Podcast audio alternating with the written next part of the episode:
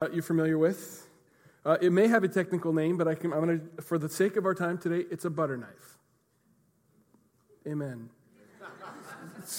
Someone write that down. It's a butter knife, right? Can I tell you this? It's a butter knife, right? You know what's funny about a butter knife is that uh, a butter knife actually has a purpose. Uh, can I tell you, a butter knife has a purpose. It's, you know its purpose is, is really, it's really to spread butter. For real. Uh, that's the point of a butter knife, is to, to spread butter on, on, probably bread. I mean, that's kind of the hope, right? This is getting deep. Uh, spread butter on bread. That's the whole purpose of this butter knife. Uh, the, the funny irony is, is that oftentimes we'll take this butter knife and use it for lots of other things, won't we? Some of, sometimes what we use it to, to, to, scrape something off the counter, or maybe you're scraping something off a dish, or you'll do something, right? Maybe even use it to pry open a can of paint. Maybe you've never done that. Try it. You've been, no, tell me you haven't. Some of you are like, you've done it. Maybe you even tried opening up a cupboard with it. I, I don't know. Uh, maybe, uh, maybe you've used it as a screwdriver, right? Did it ever happen? Yeah, don't do that. But you, some people have done that before, right? Oftentimes we see ourselves using something that has a purpose for the wrong thing. I don't know about you, but oftentimes we can find ourselves with using a tool that has a primary purpose for the wrong thing. You get the job done, but you know what happens when you, you use this to, to as a screwdriver, perhaps, or as something to scrape it off? Sometimes you, you can actually cut yourself. You know, and you're realizing, well, if I just use the right tool for the right thing, it perhaps might not have been but it's just easier, right? It's just easier to use the tool that you got at hand because it's quicker and, and it's not so much work to go get one and figure it out.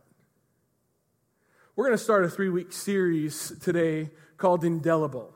We're talking about what it means to be a worshiper of God. I use the word indelible because the, the word indelible actually means a permanent or semi permanent mark that's not easily washed off. You see, I believe with all my heart that worship is supposed to leave a mark. Worship that we do is supposed to leave a mark. It's supposed to leave a mark on you, and I think it's supposed to leave a mark on heaven. You see, I think there's something about this worship experience that we have that God intended for us to participate in that's supposed to leave an indelible mark on our lives. That's supposed to be transformative. That's supposed to be informative. That's supposed to be this, this season, this moment, this time that absolutely transforms us from where we are to where we can be. Join me as we pray. God, thanks for this moment. Help us to hear what you have to say in this indelible marking experience called worship. In Jesus' name, amen. Psalms chapter 148, verses 1 through, 1 through 13, says this.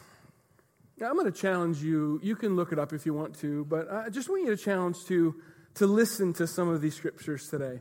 I think sometimes we get so quick at looking them up, and, and please look them up. I'll give you the notes if you want to be reminded of them. Uh, but, but just listen and, and absorb the words that are being spoken. Psalms, written, written by King David in this particular passage, says this Psalm 148, 1 through 13. Praise the Lord. Praise the Lord from heaven. Praise him from the skies. Praise him, all his angels. Praise him, all the armies of heaven. Praise him. Praise him, sun and moon. Praise him, all the twinkling stars.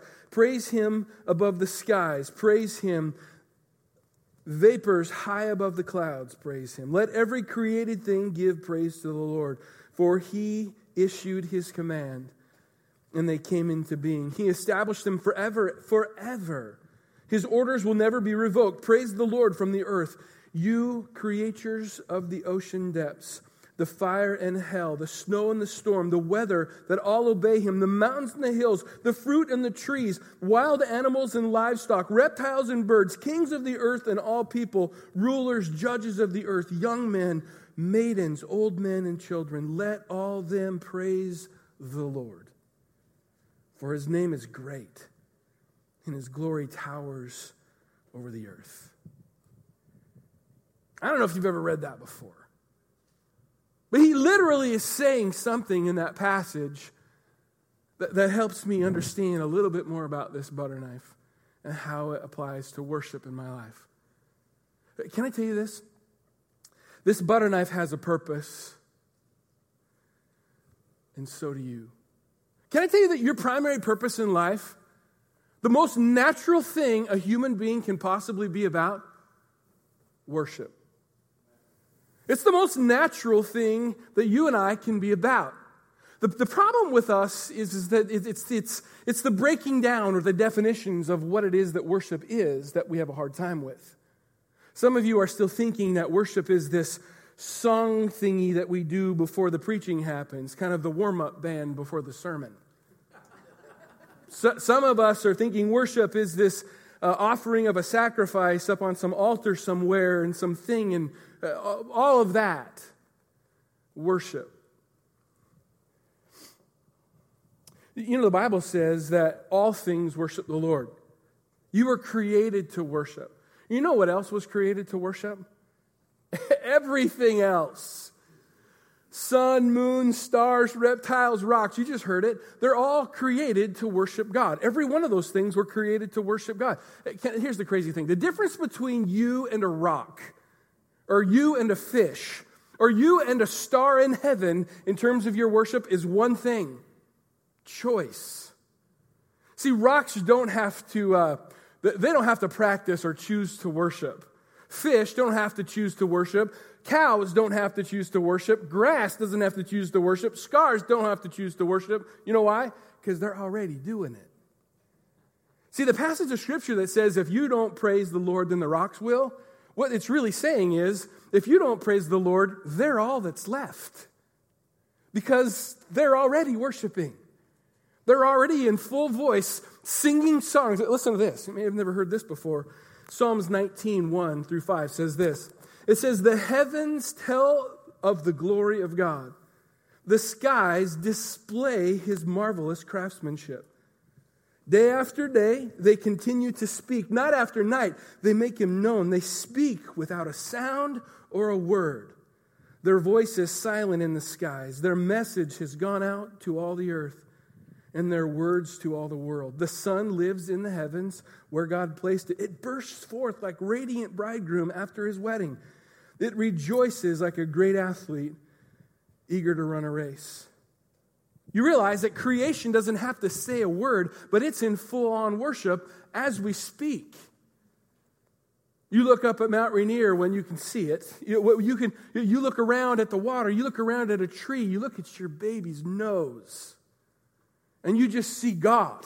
You see worship happening, whether you like it or not, because it's just happening. Why? Because God's creation declares His glory and has been always declaring His glory all the time.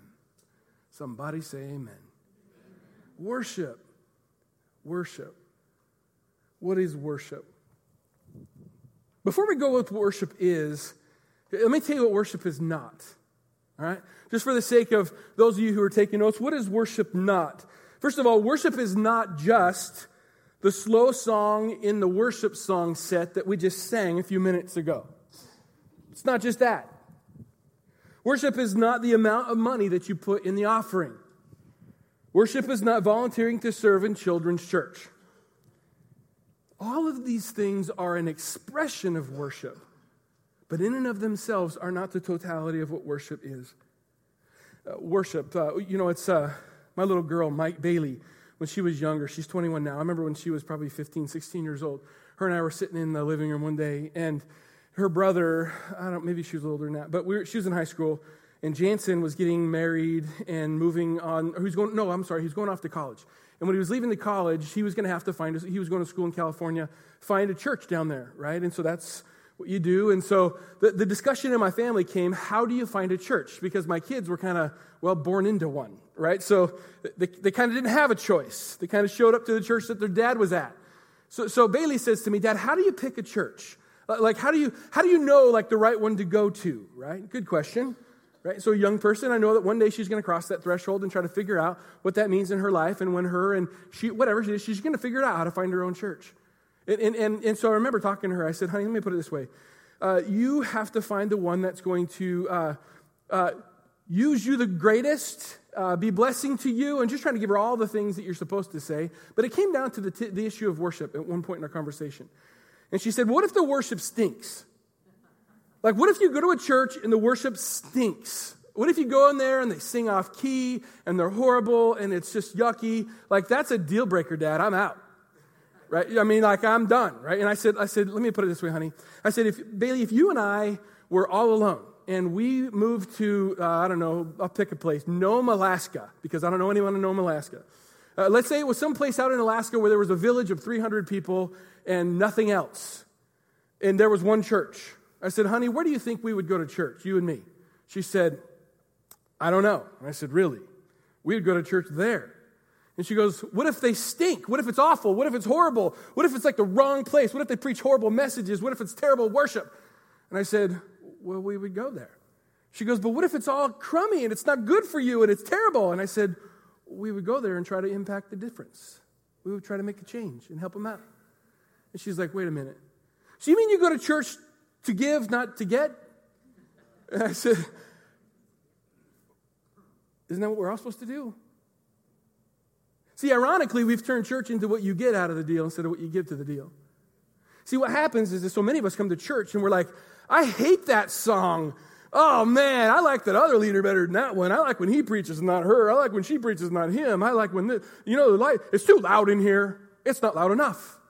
But by the way, it's so funny. I remember one time when I was church planting, I had this fellow who had a little more age on me come to me, and he says to me, um, Preacher, the music's too loud. Right? Let me tell you, if you've been, if you've been a pastor for 10 seconds, you're going to hear that phrase. 10 seconds. Music's too loud. And so finally, I was so fed up with hearing the music's too loud that I actually went and did some research. Here's the research I did. I looked in the Bible, almost, get this, I don't know if you knew this. Almost every time, almost every time that the Lord visited earth and some magnificent thing happened, music got louder. Cymbals played louder, trumpets blew louder, strings played stronger, drums beat harder, and then, like, the glory of the Lord showed up. Turn it up. Just kidding. Here's what I would really say to you go to Garth Brooks and tell him to turn it down. Ain't gonna happen, right? You go to Garth Brooks and it parts your hair. If you don't have any hair, it'll part it anyway. I'm telling you, right? Why? Because it's not about the volume, it's not about the style. If you're coming to church for a style, then you've missed it. Worship has nothing to do with the style, worship has everything to do with the position of your heart. I'm an 80s guy, man. I like my 80s music. Come on.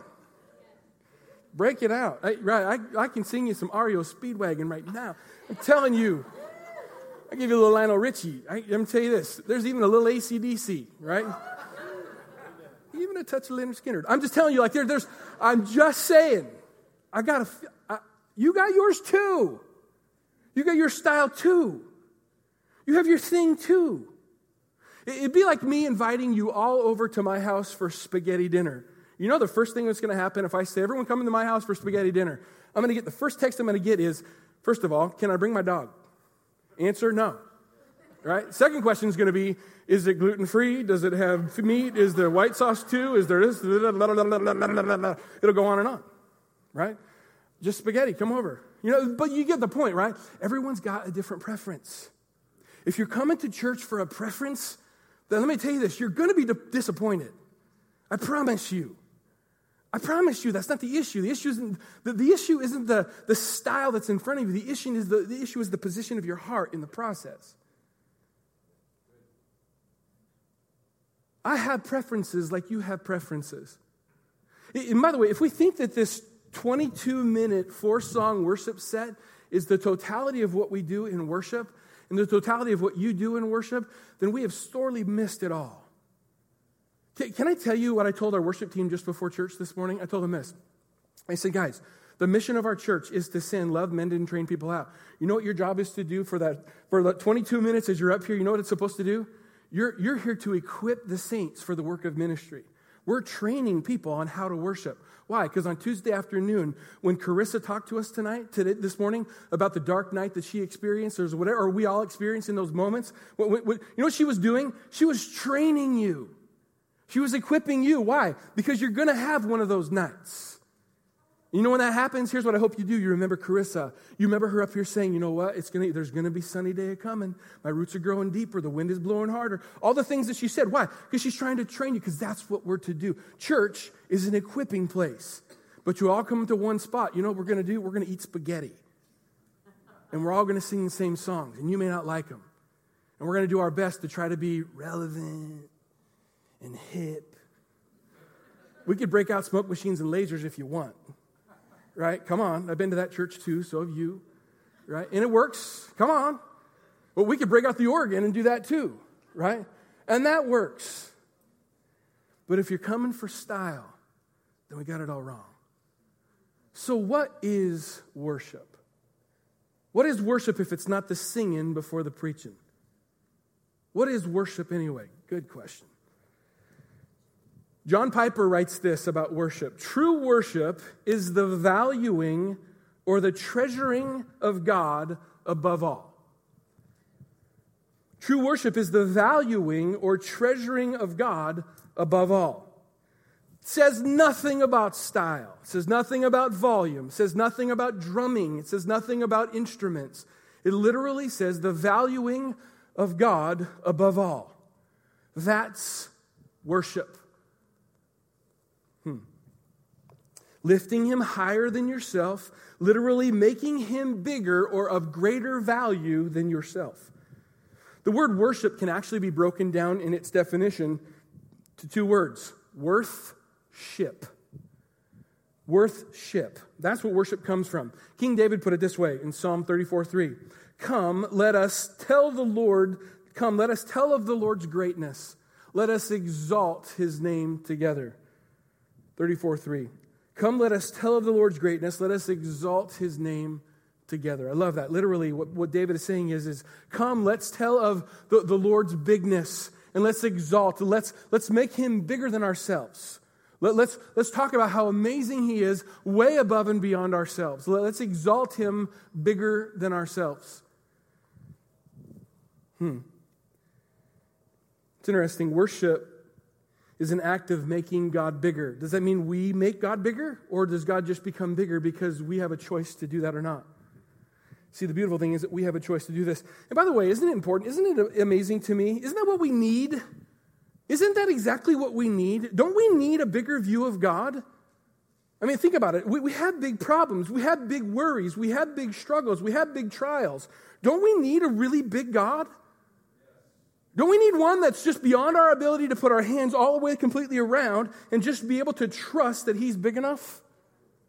I mean, isn't that what it's about? The, the moment that we can bring God down into our finite, minuscule, understandable package, I don't want Him. I want a God that's bigger than me. I want a God that I can't fully wrap my hands around. I want a God that at the end of the day I go, uh. Come on. The moment that I sit around and see, like, yep, I, I get you. I know what you're going to do. I got it down. I know how you're going to, you know what? Then I'm bigger than him. I don't want that. See, worship is when we acknowledge his great bigness. And we begin to say, God, you, you, you, you. That. That's worship. When it gets just bigger than your words.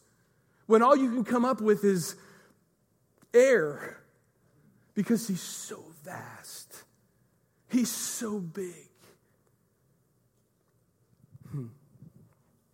We can't sing holy, holy, holy and not have our vision of God expanded. If you have your Bibles, open them up to the book of John, chapter 4. John chapter 4. This is a story of the Samaritan woman. I've talked about this before, last Easter, in fact. I talked about the Samaritan woman at the well. There's so much I want to talk about this, and, and I, just for the sake of time, I don't want to go back into all the hows and why fors, but Jesus finds himself at this moment walking through Samaria. Wasn't a good reason for him to go through Samaria, except that I think he had a plan. In, in my, my opinion, Jesus had a plan to bump into this Samaritan woman. You'd have to know culturally that Jesus, a, a Jewish uh, rabbi talking to a woman was, was culturally off limits. It just was not right. And for Jesus, a dude talking to a female, let alone being a Samaritan female, Samaritans were the no touchy kinds. Of, Samaritans were the we don't associate with you people people. They were, they were, they were, to the average Jewish person, a Samaritan was just yucky. They, didn't, they, they were terrible. They, they just didn't hang out. So Jesus breaks all the cultural barriers, goes and talks to a female Samaritan at this well in the middle of the day. Most of the time, people got their water before the day happened. It wasn't at the middle of the day because that was the worst time to do it because it's just super hot. They would go in the, the heat, the, the, the, early morning or the late at night, but, but not in the heat of the day. The reason why she went in the heat of the day, quite frankly, is because she was a social outcast. She'd been married bunches, right? I don't know her whole story. All we know is, is that Jesus shows up in this moment, talks to this woman, and they end up talking about worship. Personally, I think it was a smokescreen on her part trying to put Jesus off of her topic, but Jesus talks to her honestly about worship. In John 4 19, he says this Sir, this is her talking. The woman said, You must be a prophet. So tell me, why is it that the Jews insist that Jerusalem is the place of worship, while we Samaritans claim that it is Mount Gerizim, where our ancestors worship? There's lots to that story. Basically, she's talking to Jesus about location. She's basically saying, How can you think your church is better than our church?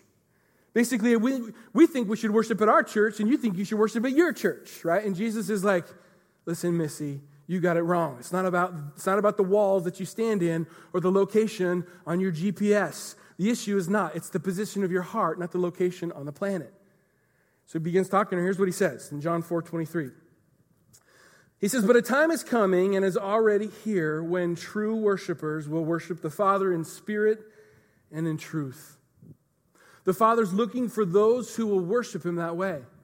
For God is spirit. So those who worship him must worship in spirit and in truth. Hmm.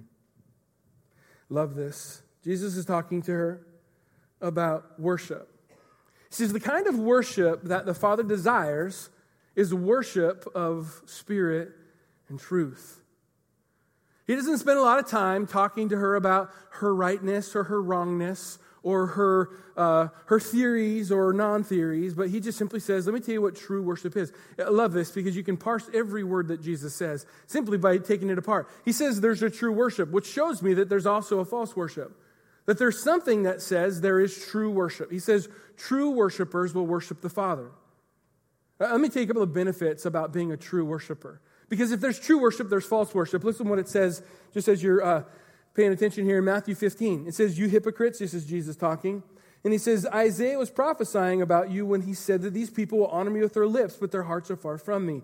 Their worship is farce or fake, for they replace God's commands with their own man made teachings. In other words, Jesus was simply saying at a different time that there is people, there are people who, who basically do it phony. They, there's phoniness in their worship. Translation, they sing the songs, they lift their hands, but their heart's nowhere near it. They, they, they, they, they, they appear to be a worshiper kind of person outside of church and, and loving and honoring God with their lips, but their hearts and their actions, eh. He says a farce. The word farce there literally means um, of zero sum. Big fat zero, not worshiping at all. They can say all they want to that they're worshiping, but the truth is, because their heart is not in the right place, big zero. Ain't happening. That's the Lance translation.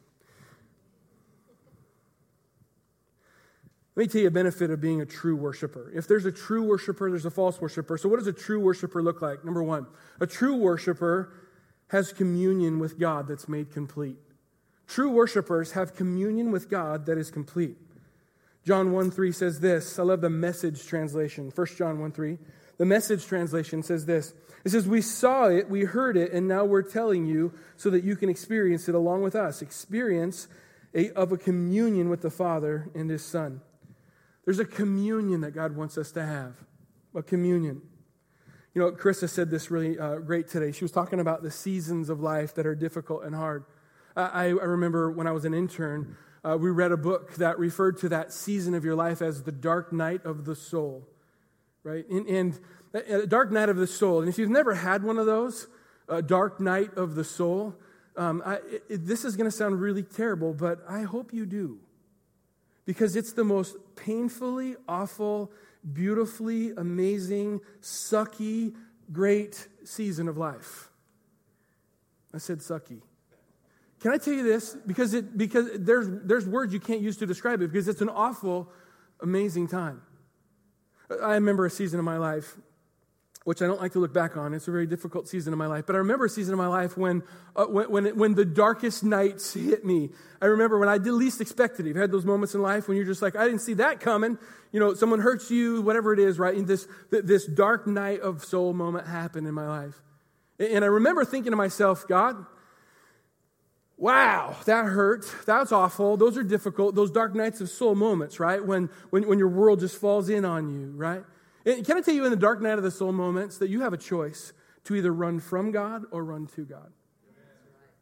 Oftentimes we run from him because, and this is what I think, I think everyone is predisposition, has a predisposition towards running from God because you would, right? It just hurts. And you're like, you got to blame somebody. So you look up to heaven and you're like, yeah, you made this happen. You could have seen this. You could have changed. You could have warned me, whatever it is. You could have done all those things. But at some point, once you're done running from God and you get to the point when you're like, God, you're all I got. You want to know what true worship looks like in the most deepest, darkest seasons of your life? That's it. You got no words to say. You just you just, I remember, I could cry. I remember in those seasons of my life just, just thinking that my breathing, the air coming in and out of my lungs was the only worship that was happening. And it was beautifully awful. Or awful beautiful. I can't put words to it except to say in that moment, I experienced what Paul describes as the fellowship of suffering of the saints and this communion with God.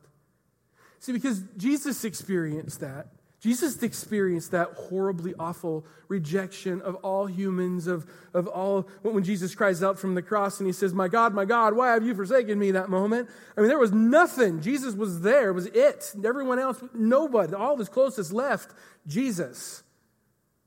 That dark night of the soul. Maybe you have, maybe you're in one of those right now and you feel like all you can do is breathe and maybe blink, but all you got is, can I tell you this? It's in that sweet moment when you finally put your fist down from heaven and you put them, you, you, you open them up and you begin to say, God, all I got is you. You watch the communion happen that you could never have any other way. There's a communion, there's a union, there's a, there, there's a relationship that God wants for you in that season. Let me tell you this people who understand true worship have that moment that, that, that, that exists beyond music. And that just comes because you just breathe and blink in the presence of God. And you know He's there. And He knows you're there. And that, my friend, is what it's about. If I could put better words to it, I would. I, I, I think I'm a good communicator, but I'll tell you, I can't tell you any other way except to say in that moment, there is a communion that you can't put any other way. Do I want you to experience that? Yes and no. Paul writes in Philippians 3:10, I want to know Christ, yes, to know the power of his resurrection, the participation of his sufferings, to become like him even in his death. Yesterday when I was working on the sermon, this phrase came to me. True peace is often born out of the communion of the darkest seasons of life. True peace is often born out of the communion of the darkest seasons of life. It's a benefit of worship.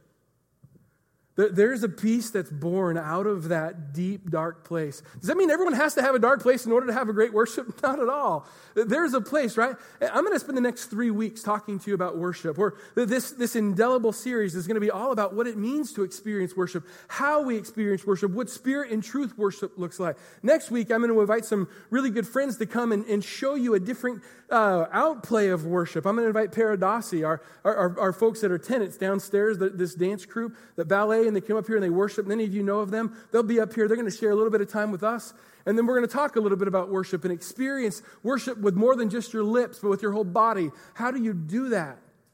Worship is more than just a bunch of words, is what I really want to get you to understand today. Worship is all about the position of your heart. And what you do with that is everything. Benefit of worship number two the Father seeks after you.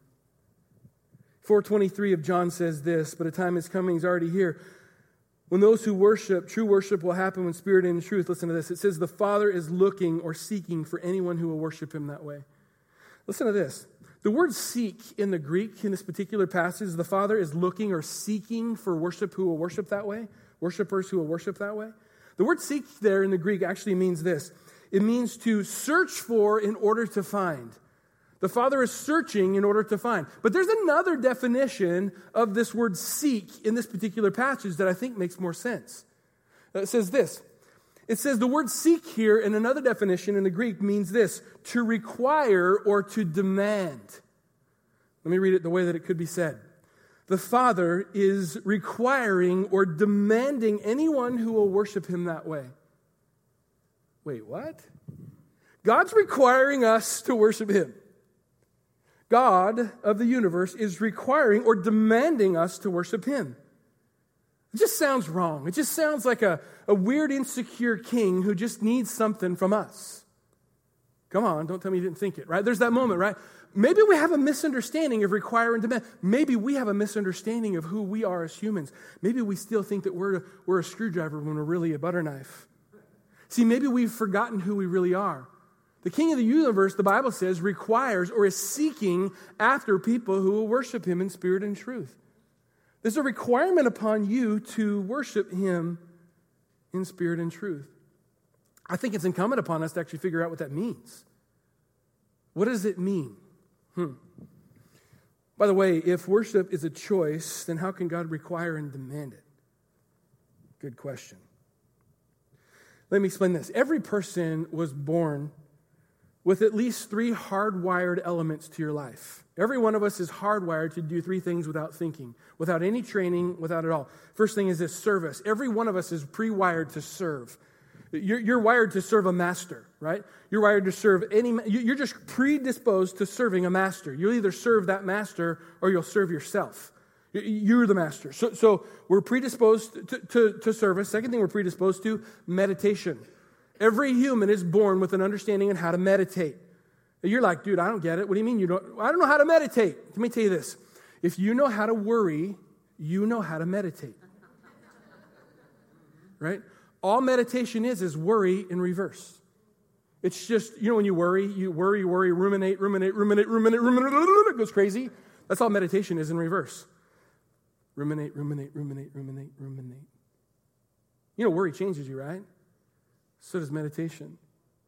If you don't think you know how to meditate, you're wrong.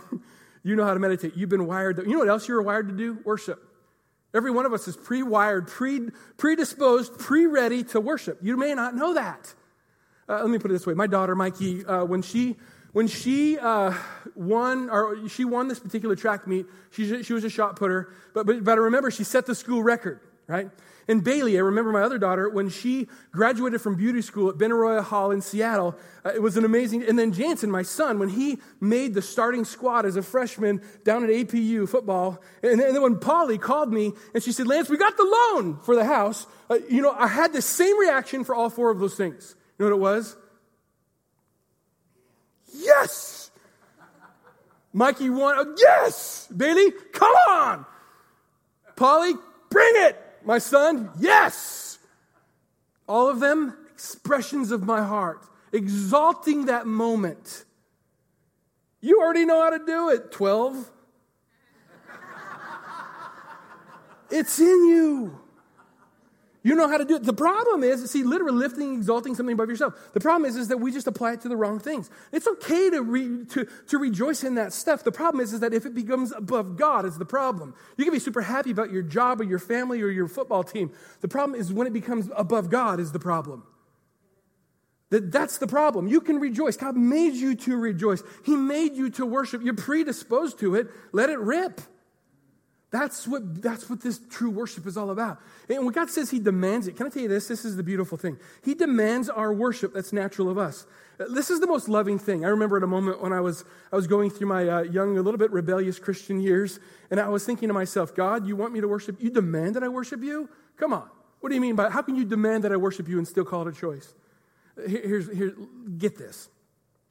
God, who's perfect, created us in His image. Do you realize that God is love? Love is God. And do you realize that you cannot have love without an object to actually love? You do realize this isn't deep, this is truth.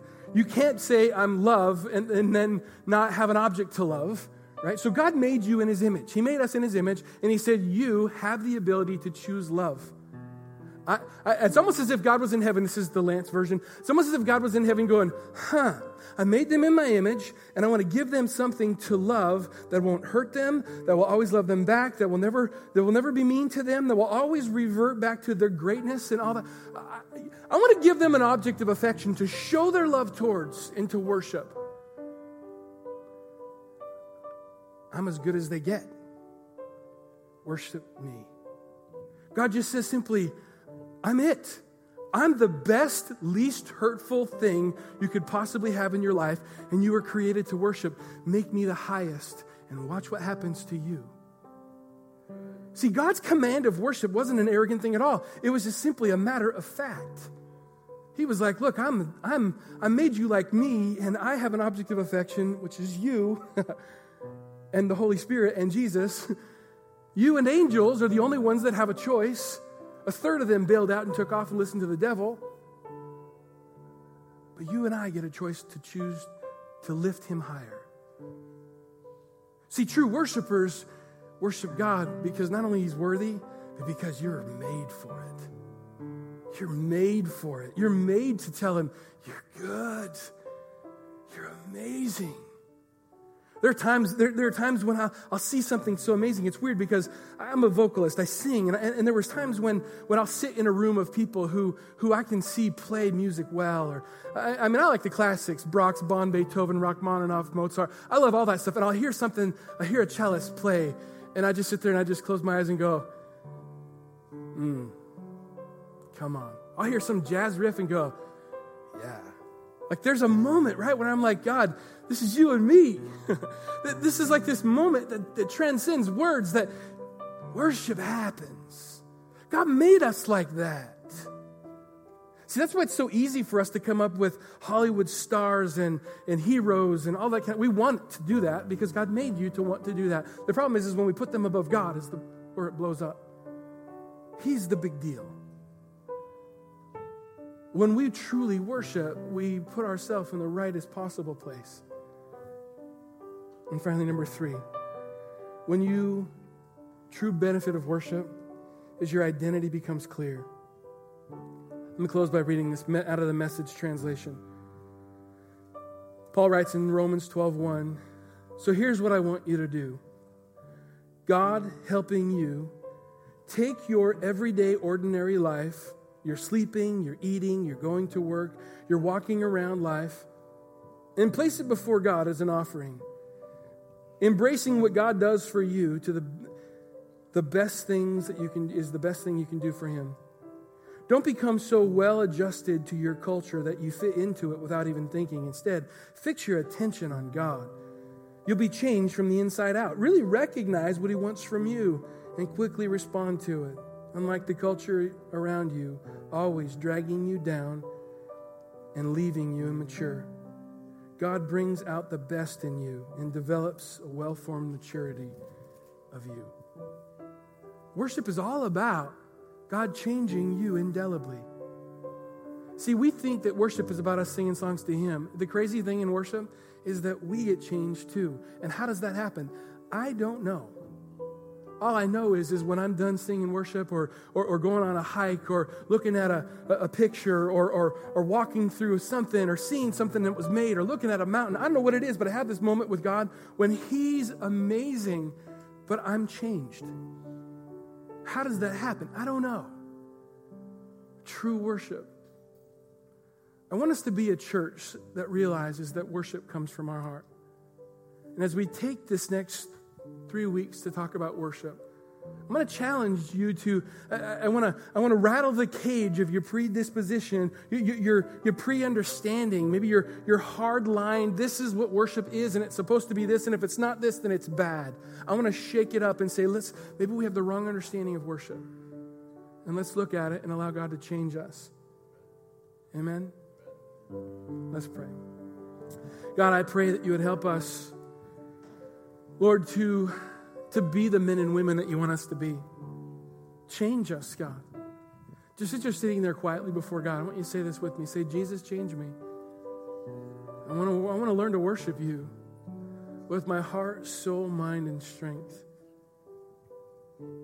Maybe you're here this morning and you've never surrendered your life to Jesus. Maybe you've never become a Christian. Today, just say it. Say, Jesus, I give you me. I want to become a Christian today. I surrender my life to you.